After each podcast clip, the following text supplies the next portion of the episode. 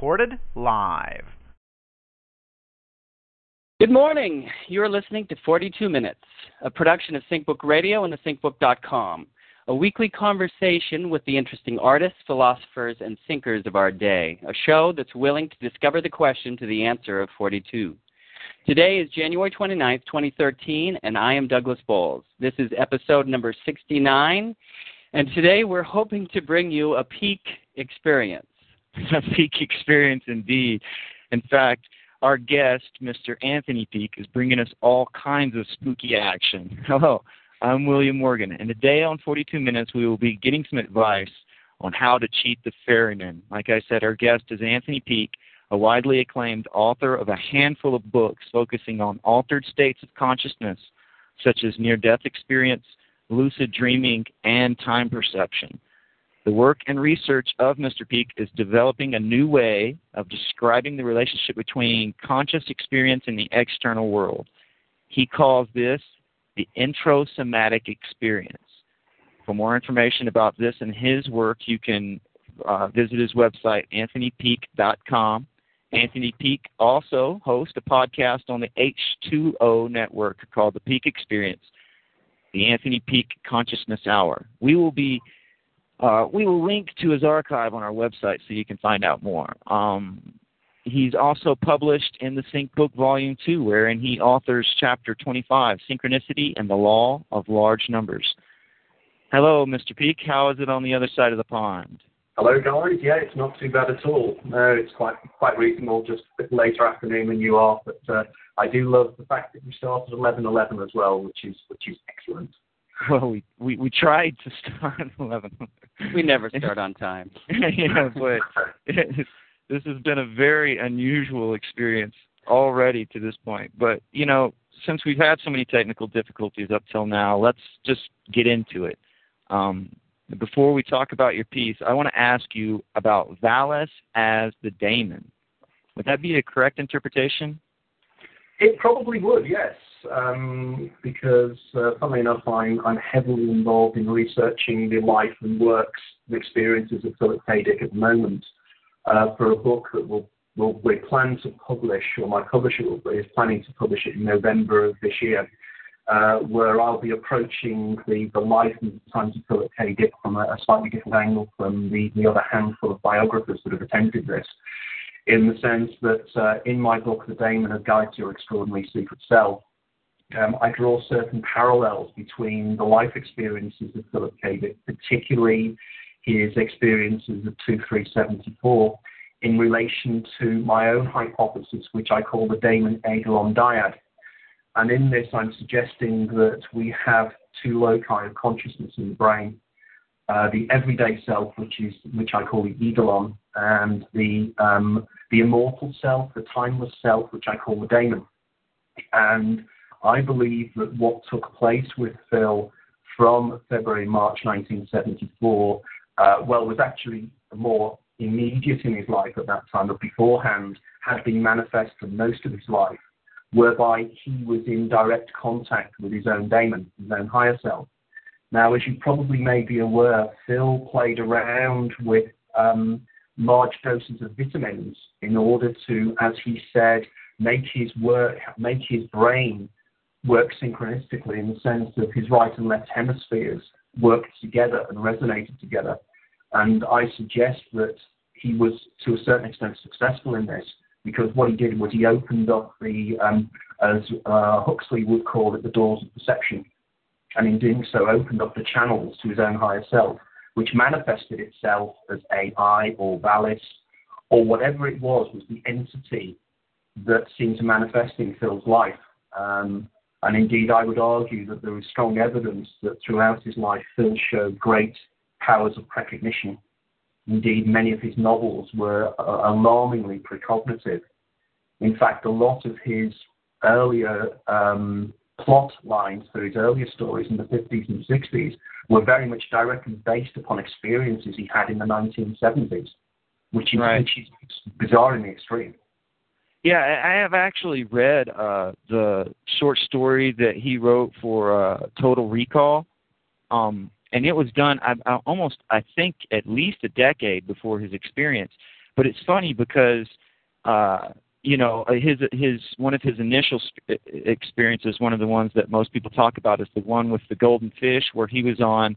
I believe it is it sodium pentothal is the uh, for truth serum. But in the story for Total Recall, that's how the character remembers who he is, is they give him sodium pentothal. And I thought that was so odd because basically, you know, I look at almost all Dick characters as Dick, really. You know, Mhm. each one, if it be the Adjustment Bureau or uh, Minority Report, all have this this, or even the Harrison Ford character in Blade Runner. It's like it's all K. Dick. It's all he's just writing the story about himself over and over again. Well, it's it's really strange in the sense that if you get hold of my book, the um, uh, the in the Guide to Extraordinary Secret Self, the last chapter deals with how I was um, evaluating Philip K. Dick's experiences around about five or six years ago, maybe seven years ago. And one of the things I found was fantastically intriguing, and I'll be talking to Tim Powers about this when I speak to him next week, because as you know, Tim was one of uh, Phil's closest friends, and in fact was the model for one of the characters in uh, in Valis. Uh, he was the model of the, the Catholic friend in Valis. Uh, And what intrigues me was that Phil wrote a series of letters to a pen pal. Somebody else I'm now directly in touch with, by the way, I was in email contact with her recently, is a lady called Gloria Krenz Bush. And Mm. Phil was writing to her in the early and mid 1970s. Uh, in fact, I'm plowing through all his selected letters at the moment, letter by letter, which is fascinating in itself. But the thing with Gloria was that he, he wrote a letter to Gloria uh, sometime in 1975, 75, 76, something like that. And in this letter, he states categorically, Gloria, I, I woke up in the middle of last night in a hypnagogic fugue. And in this hypnagogic imagery, um, I saw um, a, a middle-aged man lying flat on his stomach between a, uh, a, a, a chair and a coffee table. And then he turned around and he said, I'm very, very disturbed about this. Now, as you are probably aware, when uh, when Tim, when Phil did not turn up for the, the usual, I think it was the Tuesday meeting that Tim Powers used to have with Phil and group of friends, they went round to his house um, and they found they broke in and they found Phil lying unconscious on the floor between a coffee table and the settee, which was exactly what he had seen in his own hypnagogic imagery in the middle of one night and wrote to Gloria Krenz about this years before. Now that is absolutely uncanny, beyond anything I can I can ever describe. But this was just one of many things that happened to him like this. You know, this wasn't unusual. And he was convinced himself, if you read sections of his exegesis, he was convinced himself, he came up with a concept he called orthogonal time. And what he argued was that time was flowing backwards for him. And in fact, Right. he was back, back sending messages to an earlier version of himself who was then writing the plot. Well, there's that part in Radio Free Albemuth where he actually sees himself at the foot of the bed, but that that's multiple times that had happened to him, right? Yeah, that's very much. And when you when you and you, when you look at the the, the Valis trilogy um, of of Albemuth and Divine Invasion and and Valis, of course, it's nearly all autobiographical. You know, and effectively the, the character of uh, Horselover Fat is of course a very clever pun on the name Phil Phil Dick, and and clearly he's writing about his own experiences there, and he's writing it as a form of fiction that is not fiction. You know, it's it's it's very much him trying to understand. And of course, as you know, in his exegesis, it runs to millions of words. And in these millions of words, he has as many ideas and explanations as to what happened to him in 1974 as as a line I think in Valis where it turns around and said that uh, of the past had as many ideas as there were days in the week as to what had actually happened to him, and each day they were different. And this is because he had no real understanding of what was going on in his mind. But clearly something was. Yeah, and I think this is one of the reasons why Valis is so much fun is because he doesn't necessarily take a stand. He drops you right in the middle of the crazy, and then he's trying to figure it out, and so you don't ever really know what to believe. Mm. Oh, well, I was surprised to discover, for instance, I thought that at least the thing at the start of Valis, where the woman commits suicide by jumping off the building in the centre of uh, LA, was fiction.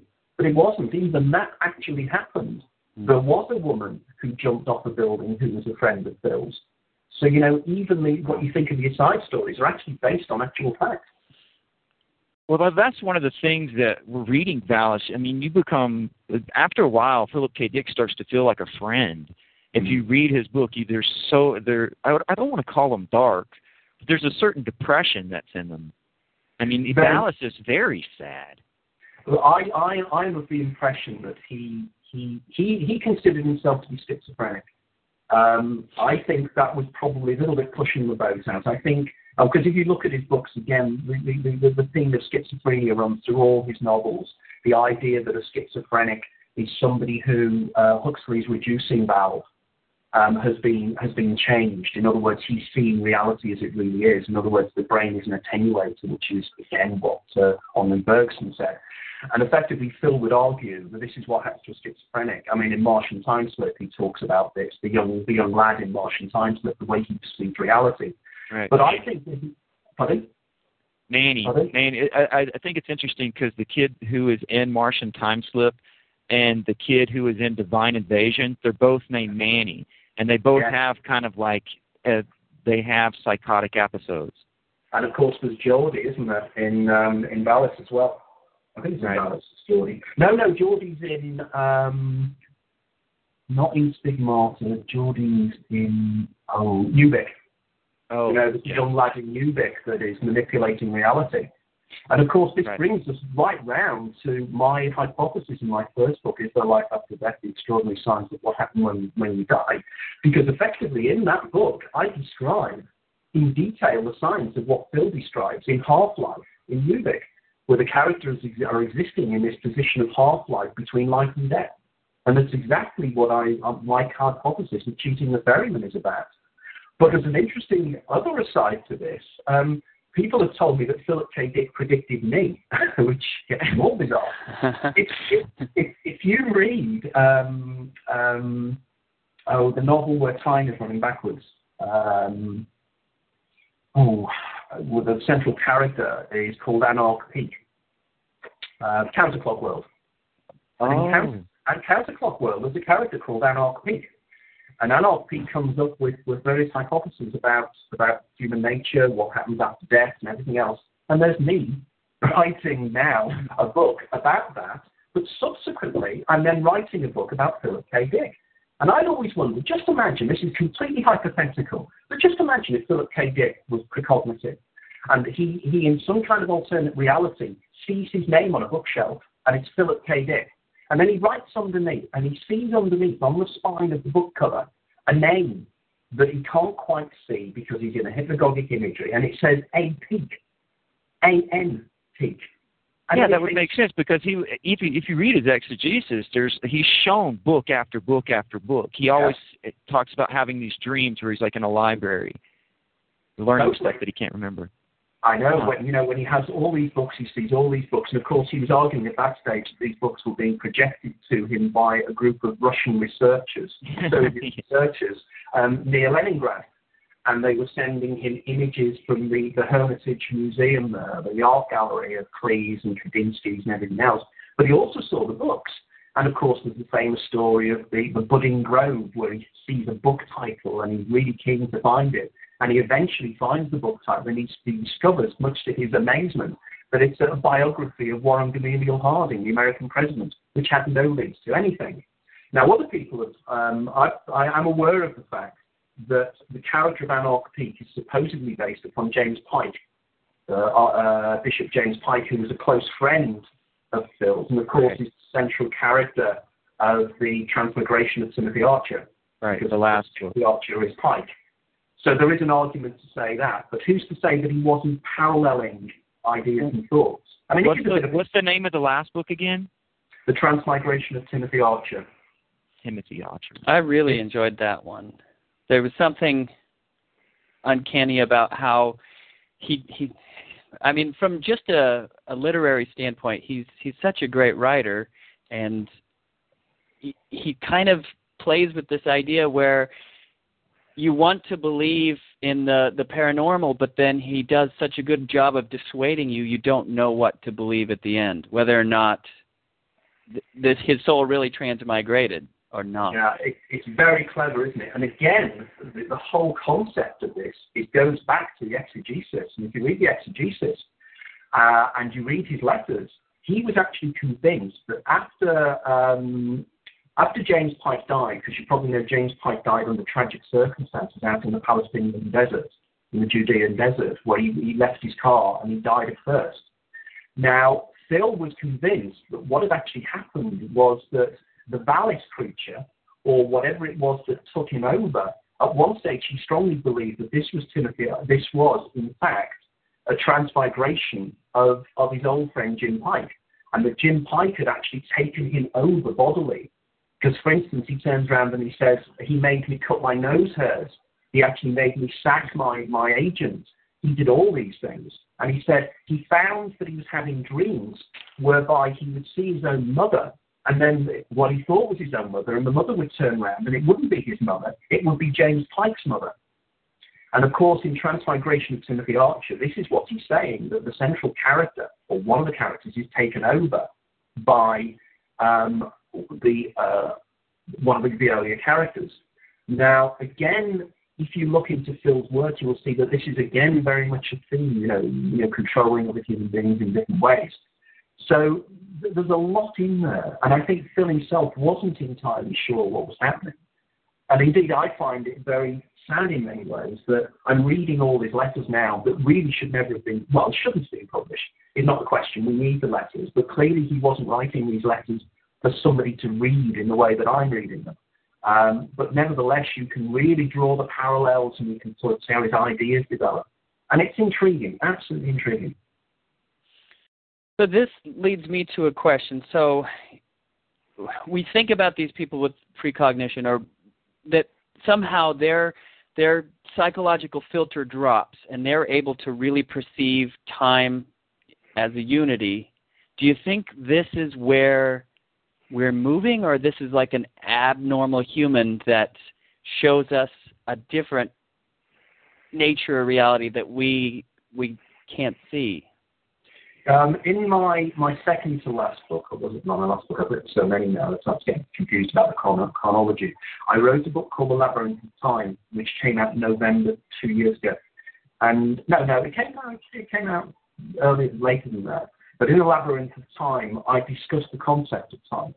You know, both from a, a viewpoint of the physicist, from the viewpoint of the novelist, from the viewpoint of the mystic. Uh, and I'm very, very intrigued about the idea of time because time is completely a mental construct. You know, St. Augustine said, you know, people turn around to me and say, um, what is time? I immediately think I know. But as soon as you start to think about it in any way at all, it, it, it, crumbles in your hands because it's such a difficult concept to come to conclusions about.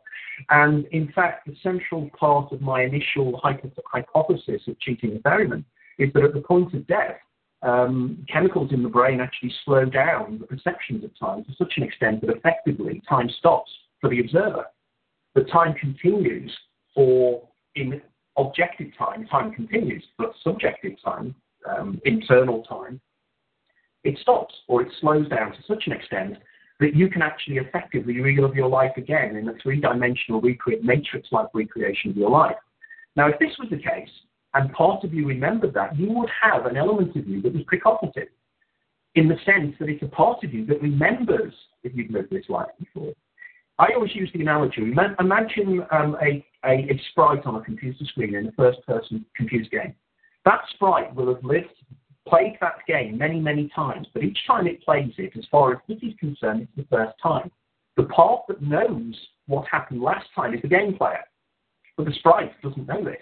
So the sprite just runs down the corridor. it's the game player that manipulates where the sprite goes. So the game player is able to avoid the monster that comes around the corner and eats Lara Croft. And he makes Laura move into a different direction. And I argue this is what happens in, in our reality. Well, see, there's another individual who's in the same sync book you are, named Mark LeClaire, who has come up with a theory called the Valis loop, as if there is no death. What happens when someone dies? They just turn the loop and go back. Now, there's been multiple models of this theory. seeing that like on on one side of the loop we're in our time, on the other side of the loop we're in the Roman times, and things of this nature. But that sounds a lot like you're cheating the ferryman hypothesis. What, what again is the guy's name? Mark Leclerc. Mark Leclerc, yes, the Wrong Way Wizard. He's a blogger who blogs a lot about synchronicity, but he's a uh, uh, he's he's a, a student of K. Dick, I should say. Interesting. No, that's that's very good because I, I will try and include a reference to this um, within within my manuscript because this is this is very interesting. Because effectively, what I'm arguing is exactly a very similar kind of thing. Only I believe that the loop is to do with your own life. In other words, you don't loop back to ancient Roman times, as clearly Phil felt he was doing um, in in his Valis experiences, where he thought that we were all trapped in 70 AD. Um, I'm suggesting that you go back to your own birth and live it again, which is more a similar kind of thing, but a lot more relaxed than, than Nietzsche's idea of the eternal recurrence or the eternal return. Um, because I suggest that this could explain deja vu, it could explain recognition, it could explain a lot of phenomena that um, at the moment don't make any sense. Um, because if the future's already out there, uh, if the future is out, is not out there, and yet to be experienced and yet to exist, how can we possibly see it? But if we're living in a recording, and we've lived this recording many times, funny enough, recently I interviewed um, Danny Rubin, uh, who was the, the writer, the screenwriter of the movie Groundhog Day. Um, and, Danny, and Danny and I were discussing the hypothesis of the eternal return and the eternal recurrence. And indeed, Danny has, um, has given copies of my first book to most of his friends at Harvard because he, he turns around and he says this guy's actually done the science of Groundhog Day, you know, which is which is very very flattering. But that speaks to a purpose for life. Well, what it suggests is that it's, it, it's, it's, it is effectively teleological, is the technical term for it, isn't it? The idea that there is, there is a purpose. Now, whether this is the case, I'm not entirely sure, but I use the same argument. Is there a purpose to a computer game? In that if you play the game over and over again, you will eventually do the perfect game where you will right. live the perfect life. And when you do that, as, as Connor does in, in Groundhog Day, he lives the perfect day, doesn't he? He makes sure that he's doing good for doing good's sake. He's under the tree to save the little kid from falling out of the tree. He, he rushes round the town doing good. And what effectively happens there is he moves away from the, the, the, selfishness state that the Buddhists would say, and he moves into a state of, of um, just being good. And when he does that, he's allowed to move on to the next day. Now, you're probably aware that in, in Tibetan Buddhism, in the Bardo Thodol, in, in, in, in the Thodol, there's something called the Bardo state. And the Bardo state is a state between life and death, which is effectively the equivalent of the Catholic concept of purgatory. Now, imagine the scenario that these things, these ideas are actually correct, but they've become garbled. So in which case, purgatory or the Bardo state is in fact my hypothesis, what I call the Bohmian IMAX. It's the place between life and death where you live within this three-dimensional reality. Now, in my latest books, I'm actually doing the science of this even greater because what I'm doing is I'm suggesting that this information is drawn up from something called the zero point field which is a form of energy that's found um, effectively at just uh, at absolute zero. Uh, and the, the, the theory is that this field fills everything. It's a form of energy, the zero point energy. But on top of that, it's, it's hypothesized that this, in, this field is a field of information. And it's something being put forward by a guy called Ervin Laszlo. And what I'm suggesting is that this information, every experience you have, is downloaded or uploaded, and I'm not sure which, from the zero point field. And I'm even doing the science of how this is uploaded into consciousness. And I think it's uploaded by something called a microtrabecular uh, trellis into the microtubules of the brain and into the neurons of the brain. And then it's processed by the pineal gland. And the images you see are actually something called bioluminescence. This is light given off by DNA itself. There is inner, light. light. Inner light. Now, effectively, one of the things I mentioned in my next book, which I've just finished literally today doing the editing of, is that I don't know if you may be aware of this or seen recent experiments, but it's been shown that if you are seeing internal light in your mind's eye, like you're seeing a dream or something else, the, the, the visual pathways of the brain trigger in exactly the same ways if you were seeing real light. So, in other words, the brain is seeing light as it really is. So, in which case, for instance, one of the most intriguing things, if you close your eyes at night and you're in a completely darkened room, you will occasionally see things called phosphenes. And phosphenes are kind of stimulus, light stimulus within the retina of the eye right. and within the brain. They are not really sure where phosphenes come from. They know, for instance, if you press your eye, you will get phosphenes taking yes. place. But when the eye isn't pressed, you still see flickering lights. And I argue these flickering lights are actually biophotons being drawn up from the zero point field. Now, this, this, this, wait, because K. Dick talked about this too. He called it the plasmate, the living plasmate, the little Correct. things. Correct. Phil himself, if you actually look at Phil's work, he was fascinated by phosphenes. Right. And, this is wait because in Scanner Darkly too, at the end of Scanner Darkly, there's this whole big chapter where he sees all of those uh, abstract paintings change and switch, and he called that was the like this living energy field. It's like Yep. wow, wow, that's great. his whole, whole concept of the plasmate and the homoplasmate and everything is, is just incredible. And again, this is the one thing that I find profoundly not disturbing. I find it quite strange, in that as Tessa Dick has told me, his his, his last wife, because Tessa and I are in contact quite regularly, is that she said she, he would be absolutely blown away with you the way you're taking his work, because she said he would he would he'd be jumping up and down because she said you're doing the science of his experiences, and this is not something I planned. This is something I've, uh, you know, from my various books, I've just been led this, to this direction. And when my, one of my publishers approached me last year and said, we'd like you to write a book, because I pitched another book completely, and they said, we don't want you to write this. We want, to, we want you to write a new biography of Philip K. Dick because we believe this is where you need to go because this is where you're at at the moment. And I thought about it, I thought, my God, they're right. This is. And now, because literally the last six months, I've done nothing but read Philip's letters, read all his biographies, read everything that's been written about him that's available. And I have to thank a friend of mine called Nick Buchanan, uh, who is um, a, a Philip K. Dick scholar for being so helpful in this. I mean, thanks, Nick, if you're listening out there, or will be. You know, I, I couldn't have done without you, mate. You know, some of the books he's got, you just cannot get for love nor money. Um, and it's all joining together. It's like a huge jigsaw puzzle, and it's just falling into place. And it's it's intriguing. It's it's very very strange. Well, you. Oh, nice. Yeah, I, I'm kind of left speechless too, because it seems like we all sense that where our lives. I mean, I I refer to sometimes God the author, where we're a character in the story. We're being led in a direction, and sometimes you hear the music and you're you're beckoned to follow. You know, I th- I think it's more than that. Um, in in my next book, which is going to be my pulling it all together before before the film book comes out, it's going to be called Mindfield. And in Mindfield, I take the work of people such as Professor Bernard Haisch, who is um, an American astrophysicist, and a guy called um, Martin W. Ball. And both these guys have come up with something very similar, which is generally known as the entheological paradigm.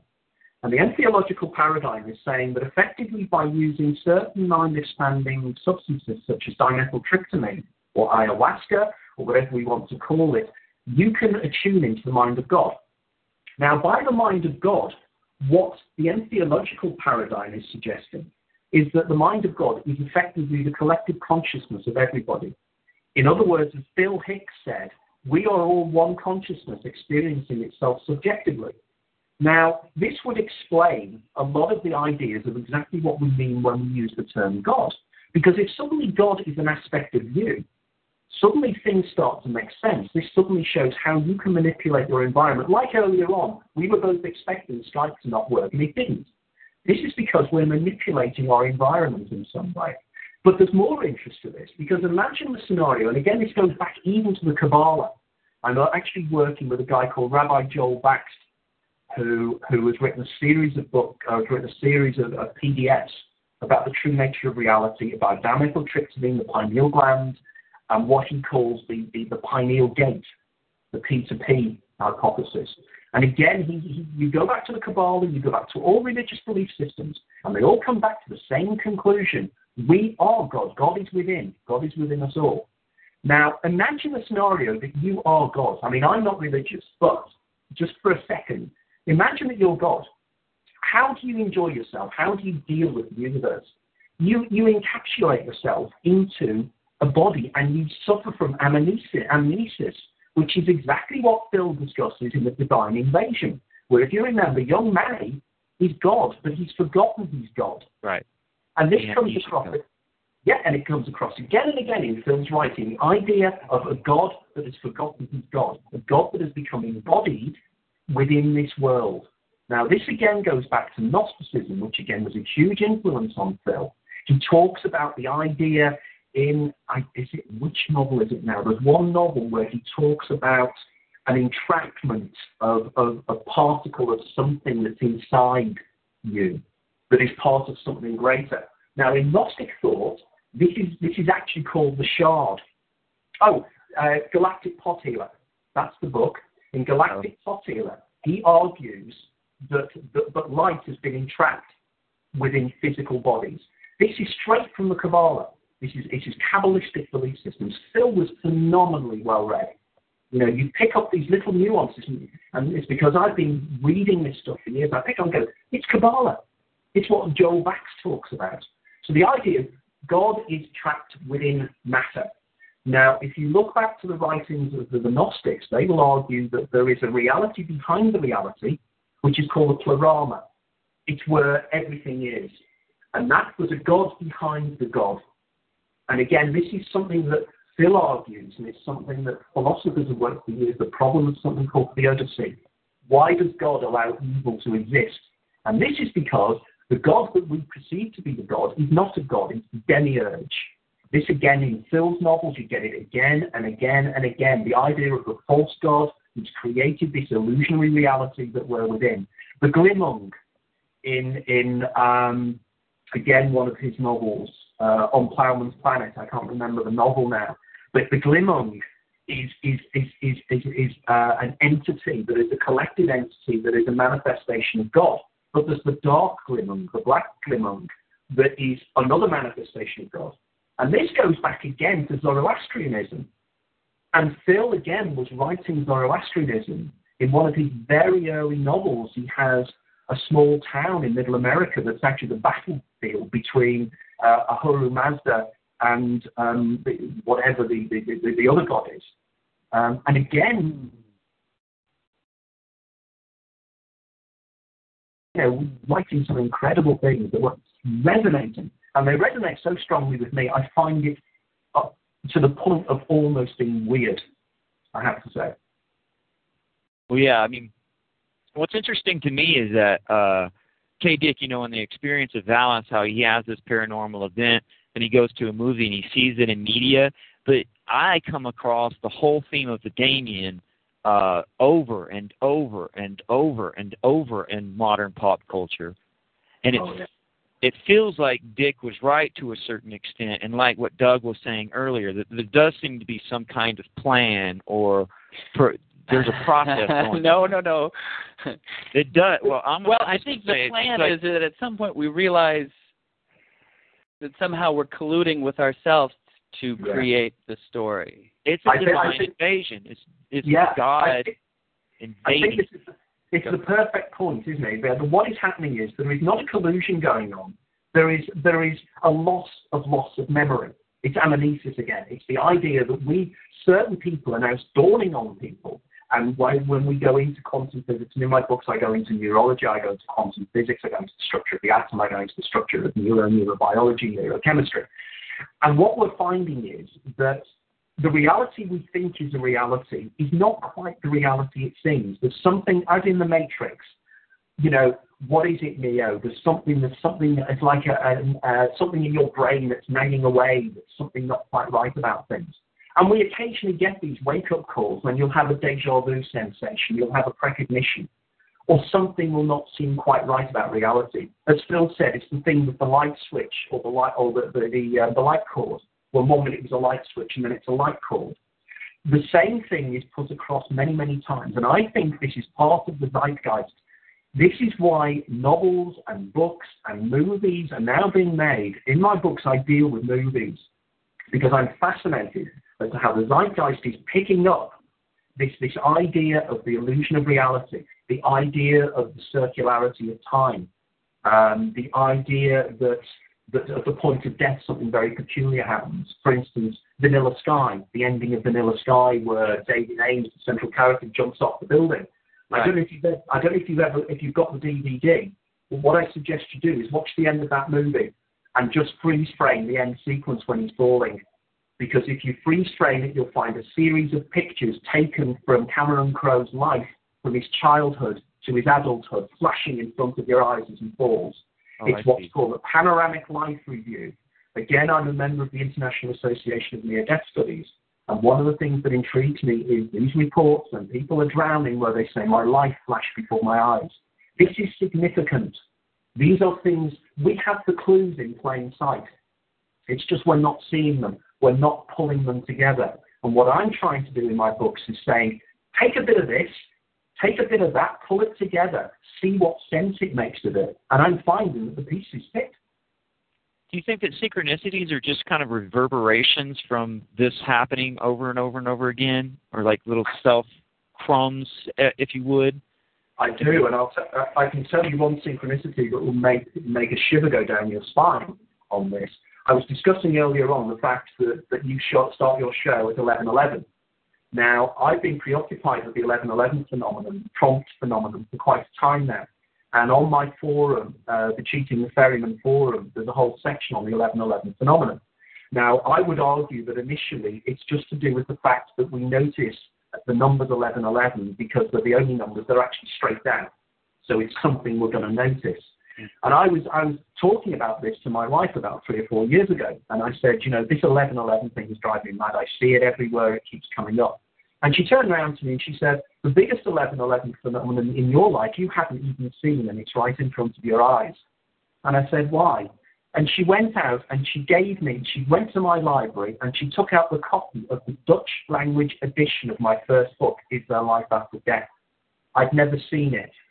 The title of that book is 11 11 11.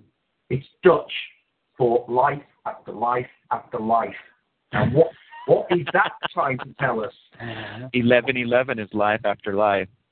Yep. There's another layer, actually. Um, so much of our sync community found its initiation through 9/11, and so Will and I are both in the Mountain West of the United States, and the talk show sets up the thing at 11:11, but for us, 11:11 is 9/11, and so there's this kind of coming together, and that's one of those points, like you were talking about the zero point, where where because you're so near absolute zero, you have like uh, more complex structures, but there's something, there's reverberations that just echo from the the 9/11 moment, both forward and backward through time that we've observed. Totally. Have you? I don't know if you've seen. I'll put it up again on my Facebook page for everybody to see.